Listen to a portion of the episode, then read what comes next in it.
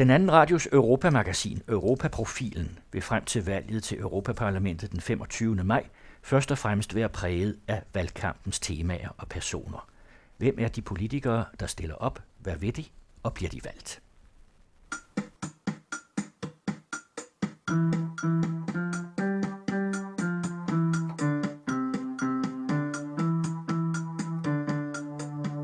Den 25. maj i år går danskerne for syvende gang til Europaparlamentsvalg. Borgerne i EU's 28 lande vælger 751 medlemmer til Europaparlamentet, og til maj skal danskerne altså stemme vores beskedne 13 repræsentanter ind i det store parlament.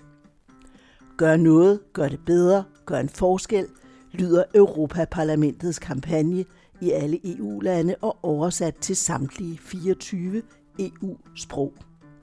Opfordringen er relevant, for vælgerdeltagelsen har været stødt faldende siden det første direkte valg i 1979, og ved sidste valg i 2009 sattes der bundrekord med kun 43 procent. Selvom EU's folkevalgte forsamling hen over årene har fået stærkt stigende indflydelse på medlemslandenes nationale lovgivning, tænk bare på dagpenge, børnesjek osv. Velkommen til første udgave af Europaprofilen. Programmerne bliver produceret med støtte fra Europanævnet, og mit navn er Annette Brun Johansen.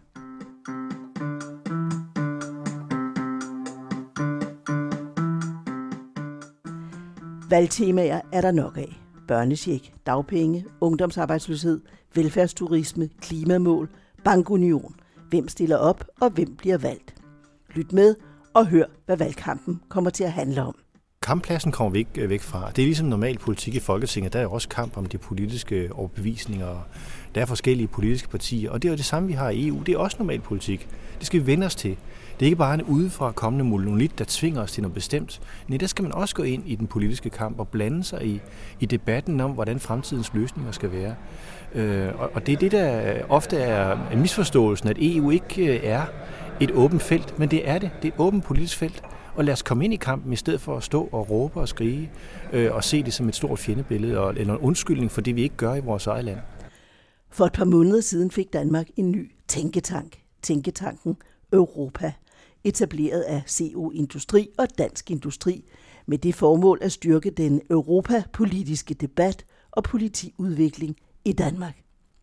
Om Tænketankens vision hedder det. Vi vil Europa.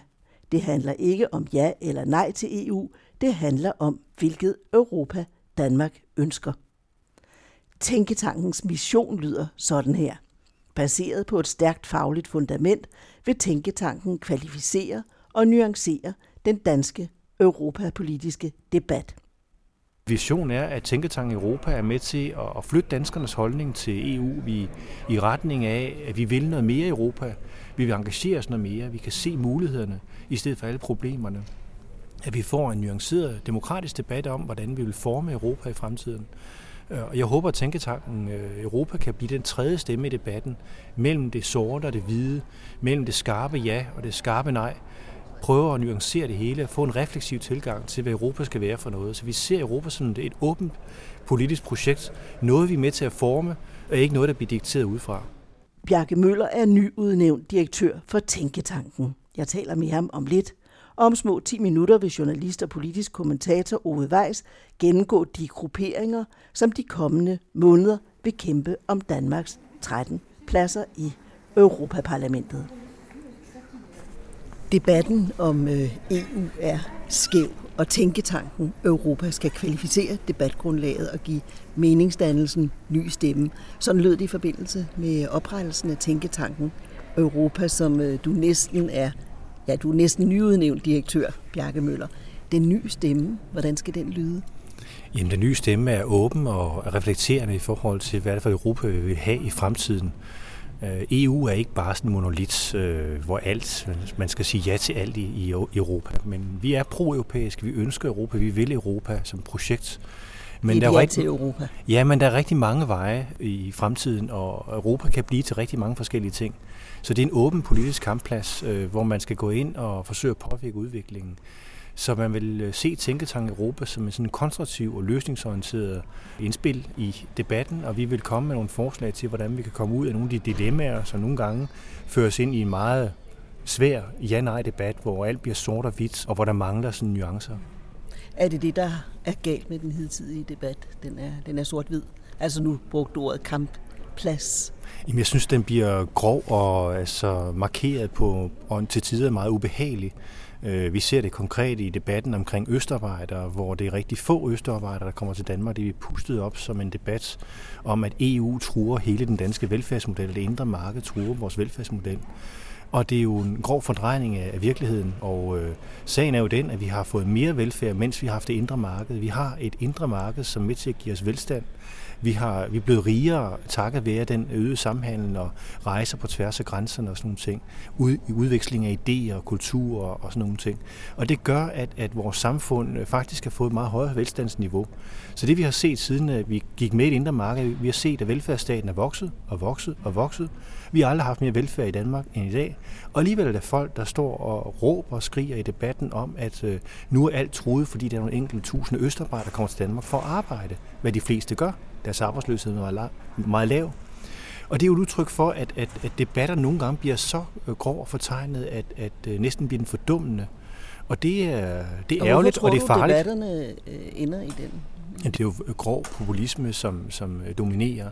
Og det er muligt, at medierne i nogen, om, noget omfang er med til at forstærke den, fordi man søger de der skarpe, øh, fortegnede billeder, ja eller nej, Messersmith kontra alle de andre, alle de debatter, som, som bliver meget forsimplede hvor der er enormt mange nuancer i Europa. Der er rigtig mange forskellige politiske holdninger i de forskellige øh, EU-lande, men også i Danmark om, hvad vi vil med de forskellige lovgivningsforslag, der er.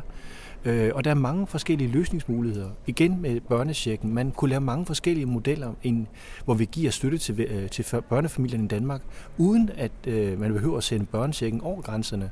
Men, men det eneste princip i EU, man skal overholde, og det er et godt princip, det er, at vi ikke må diskriminere øh, vores landes borgere mod andre landes borgere.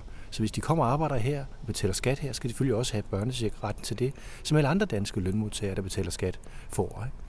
Så, så det er meget vigtigt at ligesom holde det øh, snot for, for sig, og så kigge på substansen.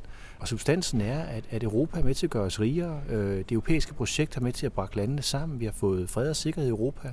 Folk øh, udvikler idéer som aldrig før, rejser som aldrig før, studerer i hinandens lande som aldrig før. Og det er blevet lettere at rejse over grænserne, end det nogensinde har været. Øh, når man er ude og skal have sol eller på, op på sneløjperne, jamen så er det bare blevet lettere. Øh, og det er det EU med til at skabe. Og så er der masser af bøvl med EU, og den debat skal vi også føre. Men, men, men den der grove, sort-hvide debat, den skal vi ud af, fordi den er ødelæggende for det danske EU-medlemskab. Men hvordan forestiller du dig, at, øh, at vi kommer bort fra den kampplads? Jamen, kamppladsen kommer vi ikke øh, væk fra. Det er ligesom normal politik i Folketinget. Der er også kamp om de politiske overbevisninger. Der er forskellige politiske partier, og det er jo det samme, vi har i EU. Det er også normal politik. Det skal vi vende os til. Det er ikke bare en udefra kommende monolit, der tvinger os til noget bestemt. Nej, der skal man også gå ind i den politiske kamp og blande sig i, i debatten om, hvordan fremtidens løsninger skal være. Øh, og, og det er det, der ofte er misforståelsen, at EU ikke øh, er et åbent felt, men det er det. Det er et åbent politisk felt. Og lad os komme ind i kampen, i stedet for at stå og råbe og skrige, øh, og se det som et stort fjendebillede, og, eller en undskyldning for det, vi ikke gør i vores eget land. Hvad, øh, hvad, hvilken, hvilken rolle skal tænketanken spille her i de, i de kommende måneder op til EU-parlamentsvalget? Jamen, vi kommer på banen med, med nogle sådan meget faktabaserede analyser om, øh, hvad er egentlig øh, øh, det her forslag, hvad giver det af, af konsekvenser økonomisk eller politisk. Så laver vi nogle analyser, som vi, vi også håber andre medier tager op, og det bliver vores vigtigste opgave. Vi skal jo ikke ind og anbefale et ja eller et nej, eller stemme på den og den kandidat. Det er jo ikke det, vi skal. Det vi skal ind og nuancere debatten og oplyse folk, øh, og, og der vil vi komme ind løbende øh, med, med forskellige analyser. Øh, vi er lige startet, og vi er ved at ansætte folk. Øh, organisationen vi er bygget op, så det tager lige måske en lille måneds tid, før vi rigtig er, er på plads. Men så har man også hørt rigtig meget til Tænketanken Europa. Hvad er din egen vision? Når min vision er, at Tænketanken Europa er med til at flytte danskernes holdning til EU vi, i retning af, at vi vil noget mere i Europa. Vi vil engagere os noget mere. Vi kan se mulighederne i stedet for alle problemerne. At vi får en nuanceret demokratisk debat om, hvordan vi vil forme Europa i fremtiden. Øh, og Jeg håber, at Tænketanken øh, Europa kan blive den tredje stemme i debatten mellem det sorte og det hvide, mellem det skarpe ja og det skarpe nej, prøver at nuancere det hele og få en refleksiv tilgang til, hvad Europa skal være for noget. Så vi ser Europa som et åbent politisk projekt, noget vi er med til at forme, og ikke noget, der bliver dikteret udefra. Hvad siger du til den kritik, der har været rettet imod jer, at øh, I altså er ting som et talerør for, for ja-siden? Jamen altså, det der sker, det er jo... Der er noget galt i DI, jo. Jamen, vi er stiftet af DI, Dansk Industri og CO Industri, og, og det er klart, at de ønsker en, en pro-europæisk debat. De ønsker, at vi vil Europa. Men de har så samtidig også understreget, og det har jeg også fået, øh, hvad skal man sige, et, øh, en, en, en, en kontrakt på, at jeg har som en uafhængighed. Vi er en uafhængig tænketank. Vi kan agere uafhængigt af DI og CO-industri. Vi kan også godt mene noget og have synspunkter, der adskiller sig fra det, DI og CO-industri har. Så vi vil være nuanceret. Vi vil også nogle gange være kritiske over for nogle udspil, der kommer fra EU, hvor vi siger, jamen, her er det gået for langt, her kunne vi rydde op, her kunne vi gøre det anderledes. Øh, så vi, vi vil ind og gå ind og nuancere debatten. Men vores udgangspunkt, pro-europæisk, det er vi, fordi at vi kan ikke se noget alternativ til EU. EU er kommet for at blive, og derfor skal vi også hvile i Europa. Vi skal ikke bare stå ude for og sige, eller drømme om, at nu kan man få en, en, en norsk model eller sådan noget. Det er ikke en løsning for Danmark. Vi er en del af kontinentet, og, og der skal vi også være i fremtiden. Ifølge de fleste forudsigelser, så vil, vil valget til Europaparlamentet føre til en markant stigning i øh, opbakningen bag de mange forskellige euroskeptiske partier og grupperinger. Altså hvilken indflydelse tror du, disse grupperinger vil få fremover på parlamentets arbejde? Jeg tror, at i en række europæiske lande, der vil man se euroskepsisen og de skeptiske partier eller direkte unionsmodstandere få øh, et øget stemmetal. Mm. Men jeg tror også, at man skal passe på med at overdramatisere. Altså, vi kigger på den danske befolkning, øh, så er der også den debat. Øh, og folk siger, at danskerne er euroskeptikere. Men vi ved jo i meningsmålinger, at danskerne er faktisk ganske positive på mange ting. At det er over 60 procent af danskerne, der føler sig som EU-borgere. Hvem kunne forestille sig det? da vi i tilbage i 92 havde debatten om de her rødbedefarvede pas og de farlige nummerplader, der kom fra EU, med, hvor der stod DK og der, der var et flag på. Altså alle de her debatter, som har, der har danskerne flyttet sig. De har en, en meget konstruktiv holdning til det. Det store flertal er for det indre marked. De kan se fordelen i det. De vil gerne være med i det europæiske samarbejde. En række spørgsmål, man stiller danskerne, men der er de faktisk mere positive end mange andre europæiske landes borgere. Så er det rigtigt, at vi har nogle forbehold. Vi har stadig fire forbehold. Øh, og, og, og det er jo klart, at, at det bliver en udfordring i takt med, at de andre lande de rykker videre. Når eurolandene rykker sammen og laver nogle nye initiativer, så bliver danskerne udfordret til at tage stilling til, jamen vil vi også fastholde den position? Vil vi stadigvæk stå der, hvor vi stod i 92? Eller har Europa udviklet sig? Kan vi se nogle andre muligheder? Og det er klart, det, det udvikler sig i takt med, med de økonomiske forhold. Øh, hvordan står euroen og mange andre ting og sager? Hvad er det for udfordringer, vi har i Europa? sikkerhedspolitiske Ukraine, der, der, der bryder sammen måske, eller der bliver krig. Hvad, hvad sker der så med Europa?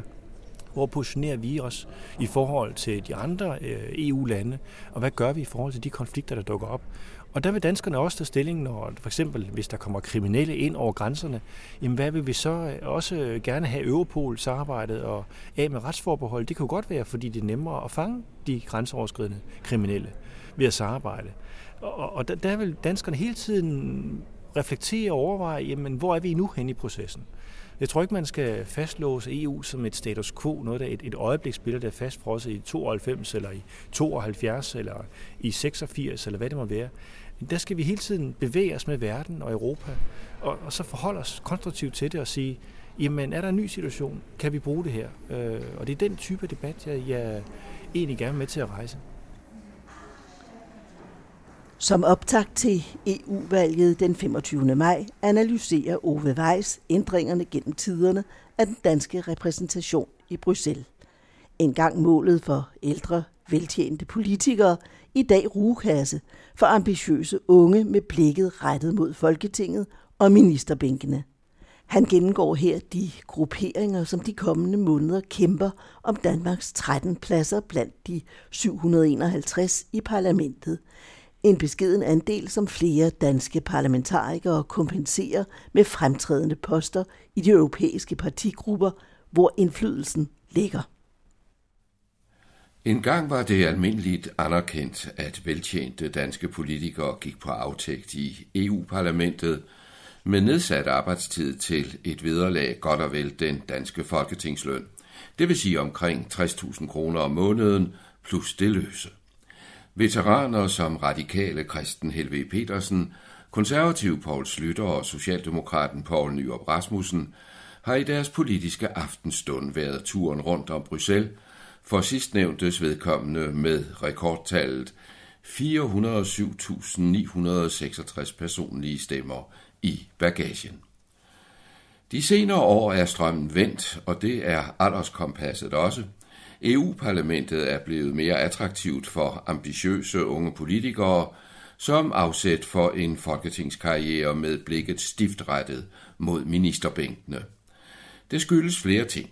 Dels har EU-lovgivningen fået større indflydelse på den hjemlige politik. Dels er de valgområder, som håbefulde politikere kandiderer i, til Folketinget blevet større med overgangen fra amtskredse til storkredse. Her kan det være en fordel at have kandideret, endnu bedre at være valgt, til EU-parlamentet med hele Danmark som valgkreds, eller som funktionær i et af sekretariaterne i Bruxelles, at have knyttet værdifulde politiske forbindelser hjem over. Eksemplerne fra EU's rugekasse er legio.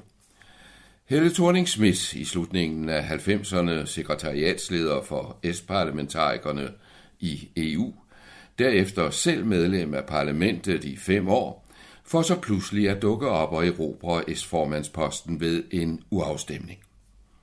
Radikale Sofie Karsten Nielsen, tidligere konsulent i EU-parlamentet og spidskandidat ved EU-valget i 2009, dog uden at blive valgt trods et ganske betydeligt personligt stemmetal.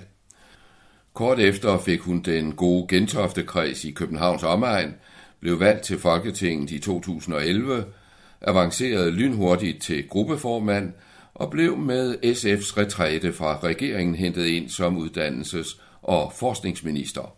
Ved samme lejlighed blev den tidligere funktionær i EU-parlamentet, Kirsten Bosbøl, miljøminister, og fulgte således kort efter den nye fødevareminister Dan Jørgensen, som var SB's kandidat ved EU-valget i 2009, og som nu opstiller til Folketinget i Middelfartkredsen. Men der findes også eksempler på, at unge politikere søger fra Folketinget mod EU-parlamentet mest i skuffelse. Den unge socialdemokrat fra Bornholm, Jeppe Kofod, blev valgt til Folketinget allerede i 1998 og har under talrige regeringsrokeringer ventet forgæves på telefonopkald fra statsministeriet. Så han bliver nu sit partis spidskandidat ved EU-valget 25. maj. Det bliver Venstre-rebellen Jens Rode til gengæld ikke, selvom han var Venstres spidskandidat i 2009, efter at han ligesom Kofod, blev vejet og fundet for let til en ministerpost trods flere års døgnvagt på den utaknemmelige post som politisk ordfører for det daværende statsministerparti. Rode kom for skade forud for nomineringen og i øvrigt sammen med den forhenværende formand for Europabevægelsen, tidligere forstander for Krogerup Højskole, og før det international sekretær hos Socialdemokraterne, Erik Bol, at skrive en kronik i Berlingske, hvor de omtalte EU som skælroseramt, og det gik ikke an i Venstre. I første omgang blev partiets politiske ordfører, 34-årige Ellen Trane Nørby, valgt til spidskandidat. Hun er gravid og nedkommer til august, så hun har trukket sig og er blevet erstattet af tidligere undervisningsminister med mere, Ulla Tørnes, som blev slået i kampen om borgmesterposten i Holstebro, og nu skal forsøge sig med en omvendt dalgas, hvad indad tabes skal ud af vindes. Jens Rode er formentlig fra sin mere ydmyge plads en sikker stemmesluger, og så har partiet opstillet den tidligere olympiske guldmedaljevinder i badminton, Paul Erik Højer, som ved indledningen af vinterlejene i Sochi blev valgt ind i toppen af den internationale olympiske komité, bedre valgoptakt kan næppe tænkes. Derudover er der formentlig genvalgt af den tidligere tv-vært Morten Lykkegaard, som forfølge af en anden tv-kendis, Jes Myrtu, så part kan levere et dobbelt dementi af Danmarks Radio, som rekrutteringsbyrå for røde lejesvende. Udover Kofod opstiller Socialdemokraterne de nuværende medlemmer, minus supplanten for Dan Jørgensen, Claus Larsen Jensen hedder han. Det vil sige, at Britta Thomsen, Christel Schaldemose og Ole Christensen søger genvalg, og der bliver kamp om pladserne. Det femte nuværende S-medlem, Emilie Turunen, er en tilkomling fra SF's såkaldte børnebande, for partishopperiet foregår også uden for Slottsholmen. Den anden afhopper i Bruxelles er Anna Rosbach, som halvt inde i perioden forlod Dansk Folkeparti og blev løsgænger.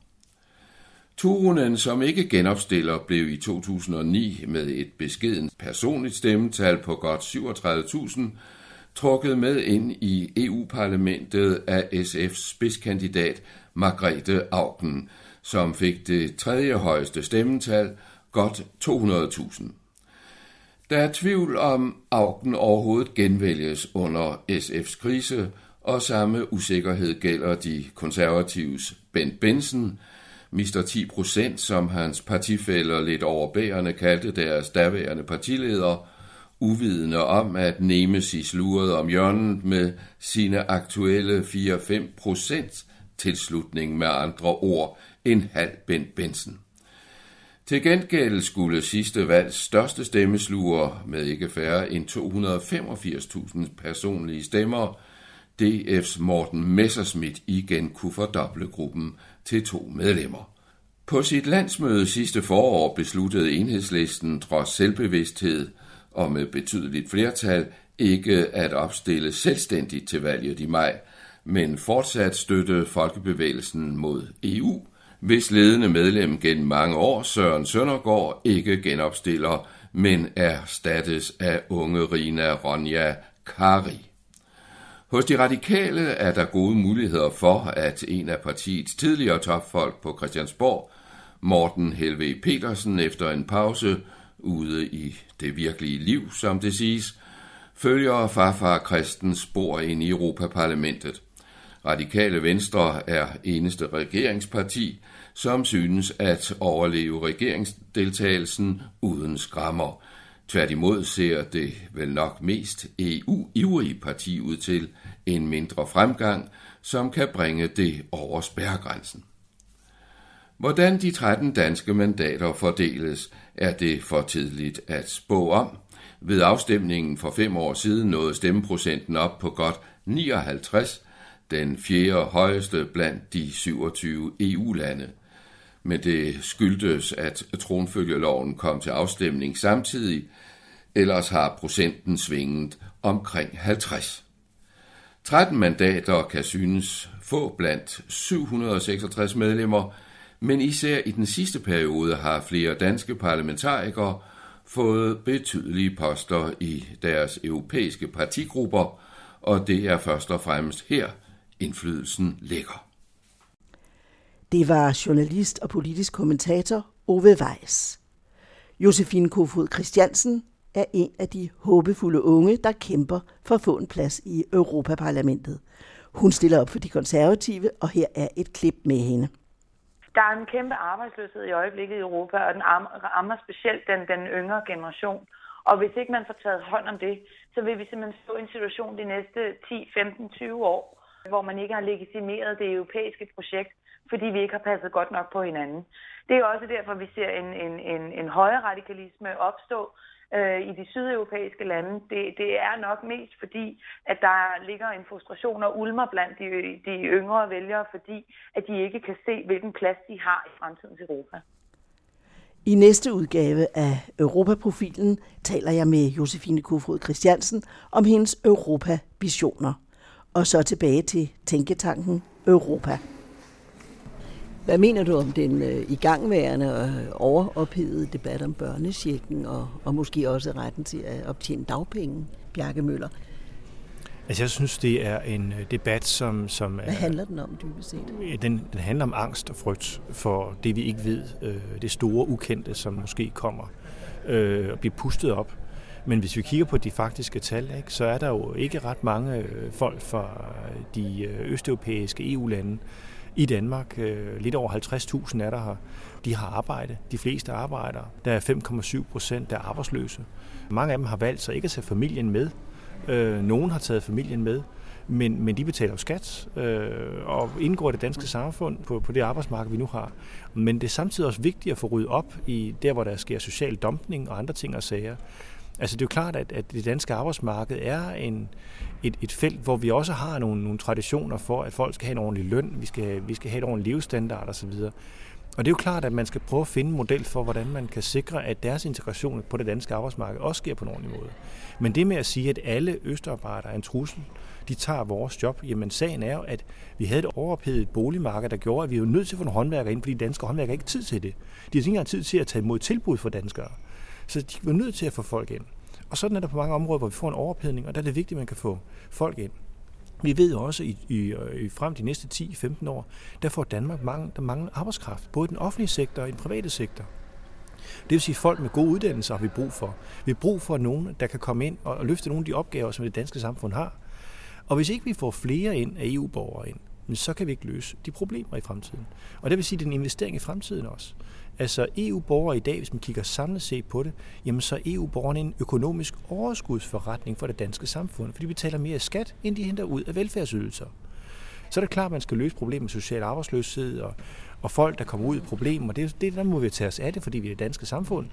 Men, men, men, men det er enormt vigtigt at, at fokusere på, at det store regnstykke er faktisk EU-borgerne en overskudsforretning.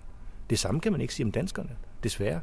Altså fordi det, der sker med mange danskere er jo, jamen det er, at de er endt i arbejdsløshed. Øh, vi har en million, der står uden for arbejdsmarkedet i forskellige ordninger. Det koster. Men det er også sådan, at en østarbejder, der kommer til Danmark, jamen de har fået deres uddannelse, de har været i daginstitution, de har fået uddannelse, de har haft erfaring på arbejdsmarkedet, så kommer de ind, måske når de er 30-35 år. Men den store regning, som velfærdssamfundet investerer i folk, der er børneinstitutioner, i skoler, i universiteter, det er jo en investering i fremtidens arbejdere medarbejdere på det danske arbejdsmarked, og, og, og det er jo en omkostning. Og det er først, når vi begynder at betale skat derefter, at danskerne begynder at, at kunne blive en overskudsforretning. Og dem, der er veluddannede, er en overskudsforretning. Og dem, der ikke kommer ordentligt fat, får ordentligt fat på arbejdsmarkedet, bliver en underskudsforretning. Men en del af modstand... Og det er vi nødt til at nuancere den her debat. Men en del af modstanderretorikken handler jo blandt andet om, at, øh, at der kommer en masse østarbejdere, som tager arbejde fra de mange danskere, som så forbliver i arbejdsløshed.